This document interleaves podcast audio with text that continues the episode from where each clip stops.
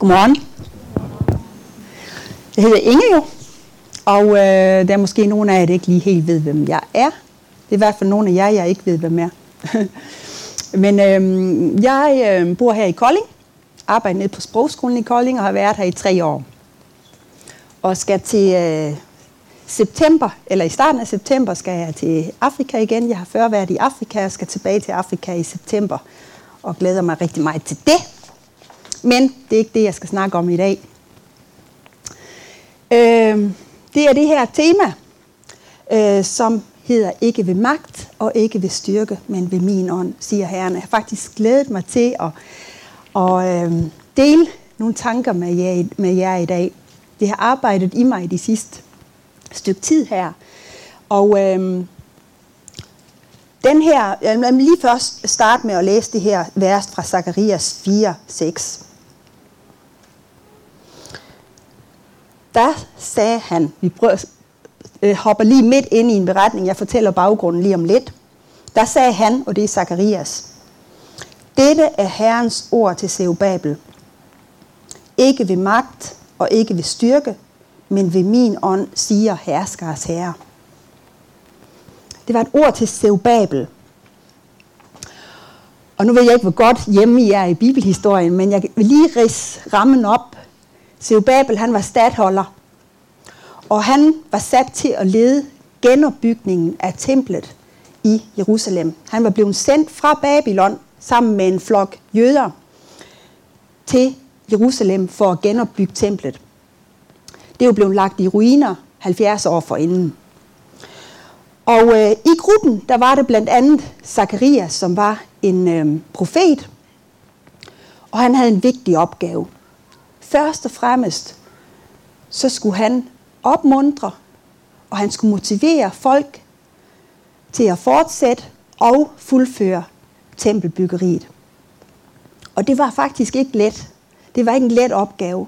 For der var mange ydre fjender, som var imod og som prøvede at forhindre genopbygningen. Og der var faktisk også mange i byen, som øh, var imod projektet og som prøvede at stoppe det. Så det var op ad bakke med det her byggeri. Og i kraft af, at Babel var stadholder, så havde han også en, en vis portion magt. Og øh, vi kan nok også gå ud fra, fra, at han havde nogle organisatoriske evner, i og med, at han var blevet sat til den her opgave og lede projektet. Han var nok ikke helt udygtig. Måske var han ret køndig og en handlekraftig mand. Og må ikke han har været lidt fristet til at bruge sin magt eller sin dygtighed til at gøre noget ved de her fjender.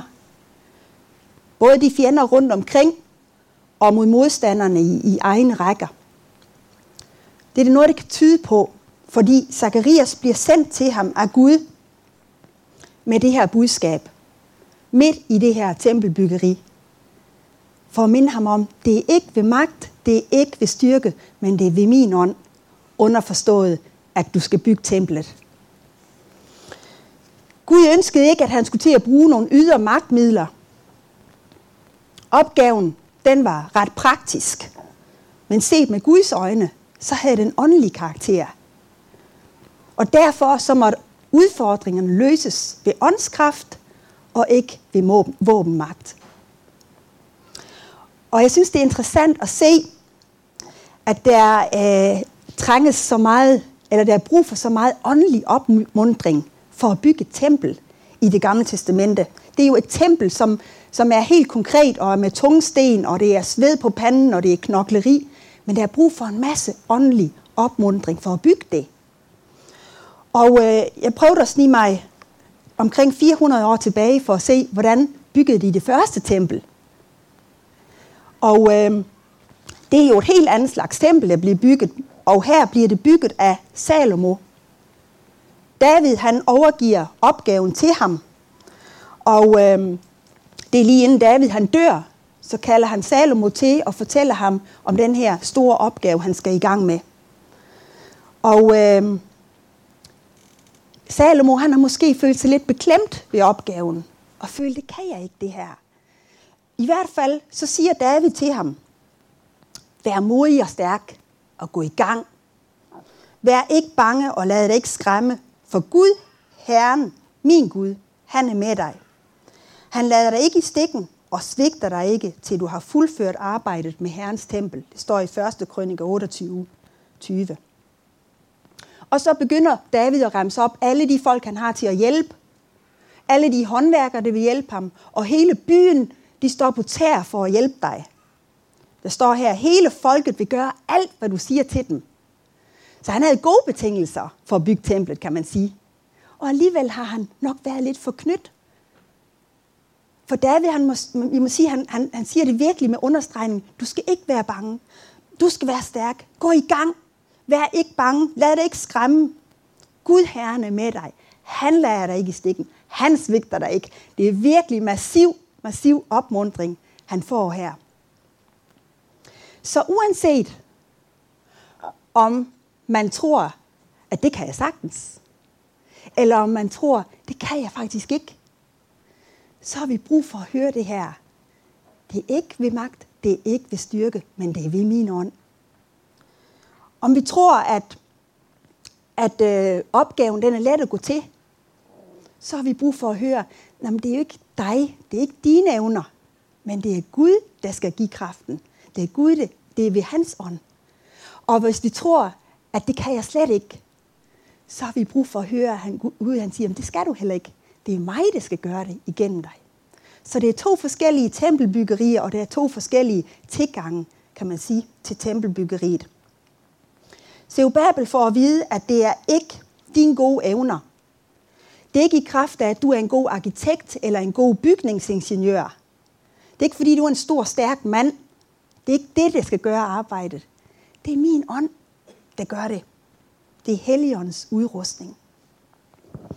Da Jesus så kommer på banen, så taler han også om tempelbyggeri. Men nu er det ikke templer af sten, han taler om. Nu taler han om tempel, en tempel for hans helligånd. Et levende tempel med levende stene. Et tempel, han vil bygge i den enkelte af os. Og samtidig er vi kaldet til i hans kraft at bygge et levende tempel. Bygge et tempel af levende stene. Et fællesskab, hvor Gud er, hvor Gud tilbedes, og hvor vi ser Helligånden virke. Og med det perspektiv, så tror jeg, vi igen har brug for at høre det. At det ikke er ved vores dygtighed, men det er ved Helligåndens kraft, at vi bygger templet.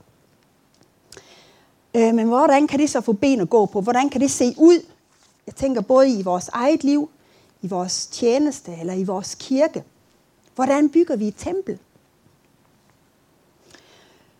Når vi ser på de mennesker i Bibelen, som Gud han kalder til en opgave, så er der noget, der virkelig springer ind i øjnene. Gud udvælger ofte dem, som er udulige. I egne øjne, eller i andres øjne, eller begge dele. Og øh, man kan selvfølgelig nævne mange eksempler. Lad mig bare fremhæve tre. Moses, som bliver kaldet til en kæmpe opgave, før israelitterne ud af Ægypten. Og han siger bare, Gud, det er ikke mig, please. Jeg kan ikke sige det, det skal siges. Jeg kan ikke sige det på den måde, det skal siges på. Vil du ikke godt bare finde en anden? Men Gud han siger, det er dig, jeg skal bruge. Og Josef, som hans brødre ikke regnede for noget, de solgte ham i hvert fald til nogle tilfældige forbipasserende handelsmænd, som var på vej til Ægypten. Men Gud brugte ham på en fantastisk måde. Så har vi senere øh, David. Hans far, Isai, regnede ham heller ikke for det store. Så da profeten Samuel kommer forbi og skal salve øh, landets kommende konge, så fører Isai stolt sine syv sønner frem. Og øh, David, nej, øh, hvad hedder det? Ja, David, og hans far Isai kigger på de forskellige og tænker, wow, der kommer landets kommende konge. Men Gud siger til ham, nej, det er ikke ham. Det næste bliver ført frem. En for en bliver de ført frem. Og hele tiden siger Gud, nej, det er ikke ham. Og til sidst, når jeg forresten, Vi har da også en søn mere. Jo, jo ja, han er ude i marken. Ham henter de så ind. Sådan en rødmosset fyr. Og Gud siger, det er ham. Jamen, det kunne da ikke mene. Jo, det er ham. Det er ham, jeg vil bruge. Og han bliver landets kommende konge. Gud siger til øh, Samuel, som øh, er profeten her, siger til ham, da han skal udvælge kongen, se ikke på hans udseende og højde, for det drejer sig ikke om det, mennesker ser på. Mennesker ser på det, de har for deres øjne, men Herren ser på hjertet. Det synes jeg er opmuntrende. Opmuntrende, at Gud han elsker at bruge dem, som føler, de ikke dur til noget. Som ved, ved, ved, ved, at de har ikke så meget at byde ind med. Dem elsker Gud at udvælge og sige, jamen så tager jeg dig, fordi så kan jeg bruge dig, når du ved, at du ikke kan. Så sidder du måske og tænker, men er der noget forkert, I har evner da? Men selvfølgelig er det ikke det. Det er Gud, der har givet os dem, og han elsker, når vi bruger dem. Men vi kan ikke bygge et tempel til Guds ære ved hjælp af vores evner. Bare. Det kan vi ikke. Det er ved Helligåndens udrustning, at vi kan bygge et tempel, der ærer ham. Det vil sige, hvis jeg synes, jeg er en god, kvalificeret kandidat, så er det ikke sikkert, at Gud han vælger mig. Og hvis han gør, så vil han minde mig om, at det er ikke i kraft af det, du så kan, men det er i kraft af min ånd igennem dig. Hvis jeg synes, at Gud er godt nok heldig, han har mig. Eller hvis jeg sådan godt kan lide, eller jeg, jeg stræber efter en, en titel, eller en, en position, eller den magt, der følger med, så er det ikke sikkert, Gud han vælger mig. Hvis jeg mener, at jeg har faktisk svaret på folks problemer, eller jeg øh, ved en hel del om, øh, eller måske har jeg ligefrem endda knækket koden til, hvordan enhver kirke øh, vokser for succes. Det ved jeg en hel masse om. Så er det ikke sikkert, at Gud vælger mig. Det Helligånden tiltrækkes af, det er nemlig en person, som ved, at han ikke selv kan få ting til at ske. Uanset nok så store evner eller mangel på samme. Helligånden tiltrækkes af en person, som ved, at han kan ikke få mirakler til at ske. Helligånden tiltrækkes af nogen, som nogle gange føler sig totalt usikker. Og føler, at jeg kommer godt nok til kort. Haps, siger Gud. Dig kan jeg bruge. Dig kan jeg bruge. Og så skal vi ikke til at puste os op og tænke, så skal vi sandelig også få til at, ting til at ske. Nej, det er ved hans ånd. Hans kraft og hans, rådig, hans ånd er til rådighed for at bygge sit tempel i den enkelte af os. Og bygge sit tempel af os. Af os som levende stene. Der er hans kraft og hans ånd til rådighed. Og det er kun på den måde, vi kan bygge et tempel. Og øh, jeg tænkte på, måske kommer det tempel ikke altid til at se ud, som vi havde tænkt. Det, som vi havde tegnet på skitserne. Og det tror jeg nogle gange kan være en udfordring i vores kultur. Måske særligt i vores kultur. Når tingene får en anden drejning.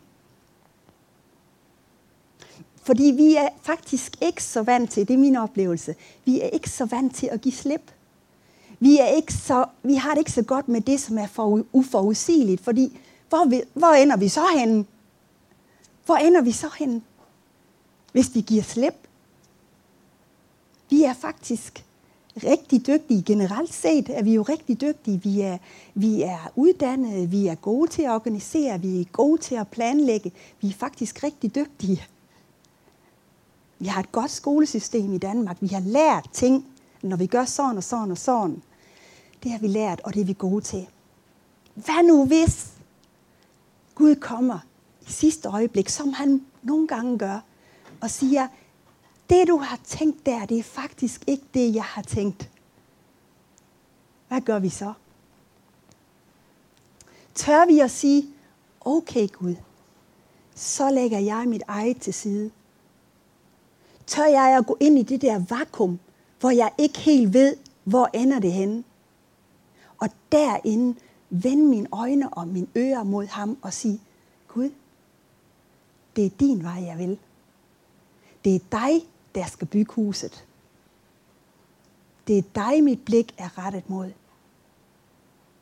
Som det står i salme 127, hvis Herren ikke bygger huset, så arbejder bygmesterne forgæves. Jeg har været i Umo en del år i min grønne ungdom, og øh, der hørte jeg ofte den sætning, The way up is the way down. Altså vejen op, det er vejen ned. Vejen fremad går gennem og ydmyge sig. Min gamle præst, eller gamle er han ikke, men min tidligere præst nede i Åben Rå, Gunni Bjørsted, hvis nogen af jer kender ham, han sagde ofte, det drejer sig ikke om at tage sig sammen. Det drejer sig om at falde sammen. Og det er egentlig det samme. Ikke? Fald sammen i Guds nåde og sige, Gud, jeg kan ikke. Johannes Støber sagde det samme, bare på en anden måde. Han sagde, jeg skal blive, nej, han skal blive større. Han skal vokse, jeg skal aftage. Eller han skal blive større, jeg skal blive mindre. Og det fandt han sin glæde i. Det kan siges på mange måder. Gud han sagde til Paulus, Johannes, øh, nej, i 2. Korinther 12, han sagde han til Paulus, min magt udøves i magtesløshed. Og Paulus' respons var, når jeg er magtesløs, så er jeg stærk. Det er jo lidt paradoxalt, men sådan er det tit i Guds rige. Det bliver vendt op og ned på tingene. Altså, når vi giver op, det er der tingene sker. Når vi giver op, så giver vi ham plads. Når vi erkender, at vi kan ikke få åndelige ting til at ske omkring os, gennem vores menneskelige anstrengelser. Når vi erkender det, så er det der, Gud kan komme til. Så giver vi ham plads. Lige så lidt som Babel, han kunne få et tempel op at stå ved at knokle og ved at rydde forhindringer af vejen og udrydde, eller udrydde fjenderne, lige så lidt kan vi få et tempel op at stå i vores egen kraft. I os selv og i vores by. Det kan vi ikke. Det er Herrens arbejde. Men han vil fuldføre det i os, og han vil fuldføre det igennem os. Det har han lovet. Så jeg tror faktisk, en af de vigtigste bønder, vi kan bede, og måske også en kort bøn, det er bare, Herre, jeg giver op. Jeg kan ikke. Jeg giver op, og jeg bøjer mig ind under dig. Jeg ydmyger mig ind under dig. For det er der, livet det springer frem.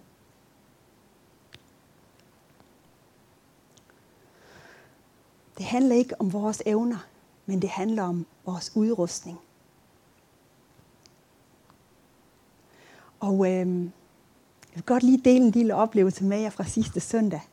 Jeg var nede og besøge min gamle mor nede i Åben Rå. Jeg, jeg kommer fra Åben Rå, hvis I sidder og tænker på, hvorfor et land jeg kommer fra. Det har jeg tit blevet spurgt om, hvorfor et land jeg kommer fra, eller om jeg er tysker eller sådan noget. Men det er jeg ikke. Jeg er pære dansk. Nå. Men jeg var i øh, Åben Rå for at besøge min gamle mor, og jeg gik med hende hen i den hen i kirke, der hvor jeg selv er vokset op. Og kirken der, den har altid, lige så langt tilbage, jeg kan huske, været rigtig god til at opsamle byens originaler. Og øh, de har nogle gange rigtig meget plads i kirken. Øhm, og det har Svend Aage også.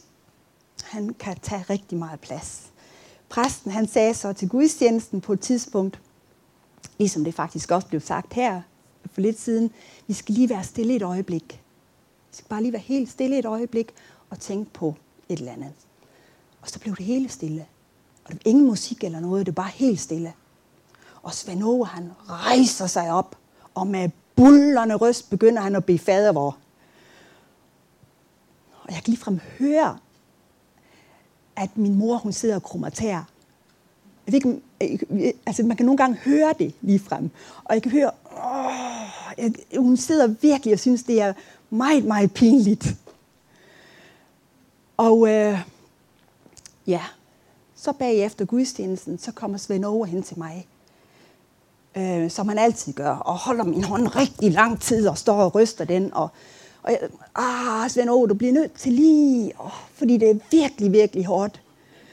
Og jamen, øh, jeg har hørt fra herren helt til morgen, siger han så. Gud, jeg tager alt med helt til morgen. Og jeg skrev ned et stykke papir, siger han så. Og, og, og det skulle jeg så have. Og så får jeg så sådan et A4-ark. Og, øh, og der stod der nogle sætninger, som var... Ja, det var hverken hoved eller hale Men jeg har før oplevet, at Gud har talt til mig igennem en person, som jeg jo mente ikke besidder den store åndelige visdom. Så jeg tænkte, det må være et eller andet her alligevel. Og så midt i det hele, så har han citeret et skriftsted. Og det var helt korrekt citeret. Og det var et skriftsted, jeg slet ikke havde tænkt på i den her sammenhæng. Ved I ikke, at I er Guds tempel, og at Guds ånd bor i jer? Stod der. Så tænkte det synes jeg faktisk var fantastisk. Det blev jeg meget velsignet ved, at han gav mig den sædel. Plus at det blev faktisk også ret stærkt for mig, at Svend Åge gav mig den sædel. Altså, det var ikke præsten, der kom med den sædel, men det var Svend Åge, som mange vil synes er en kæmpe belastning i kirken. Men Gud talte til mig gennem Svend Åge i den sædel, jeg fik. Og det var med til at understrege for mig, det kommer ikke an på vores store evner. Det kommer ikke an på, hvad vi kan. Og alt det, vi kan få, stam, øh, på, få stabet på benene, det er ikke det, der kommer an på. Det, det kommer an på, det er, at Guds ånd gør værket i os. Og vi bare siger, ja Gud, hvis du kan bruge mig, hvis du kan bruge de evner, du har givet mig, så er det bare okay med mig. Jeg vil ikke lade mine egne planer stå i vejen. Jeg vil ikke lade mit eget mindre værd stå i vejen. Og hvis jeg har modig Gud, så mind mig om, at det er din ånd, der gør værket. Ja. Det handler ikke om vores evner, men det handler om, hvem Gud er. Det handler ikke om den, der udrustes, men det handler om den, der udruster. Og det er Gud, og det, det er han god til. Han er god til at udruste.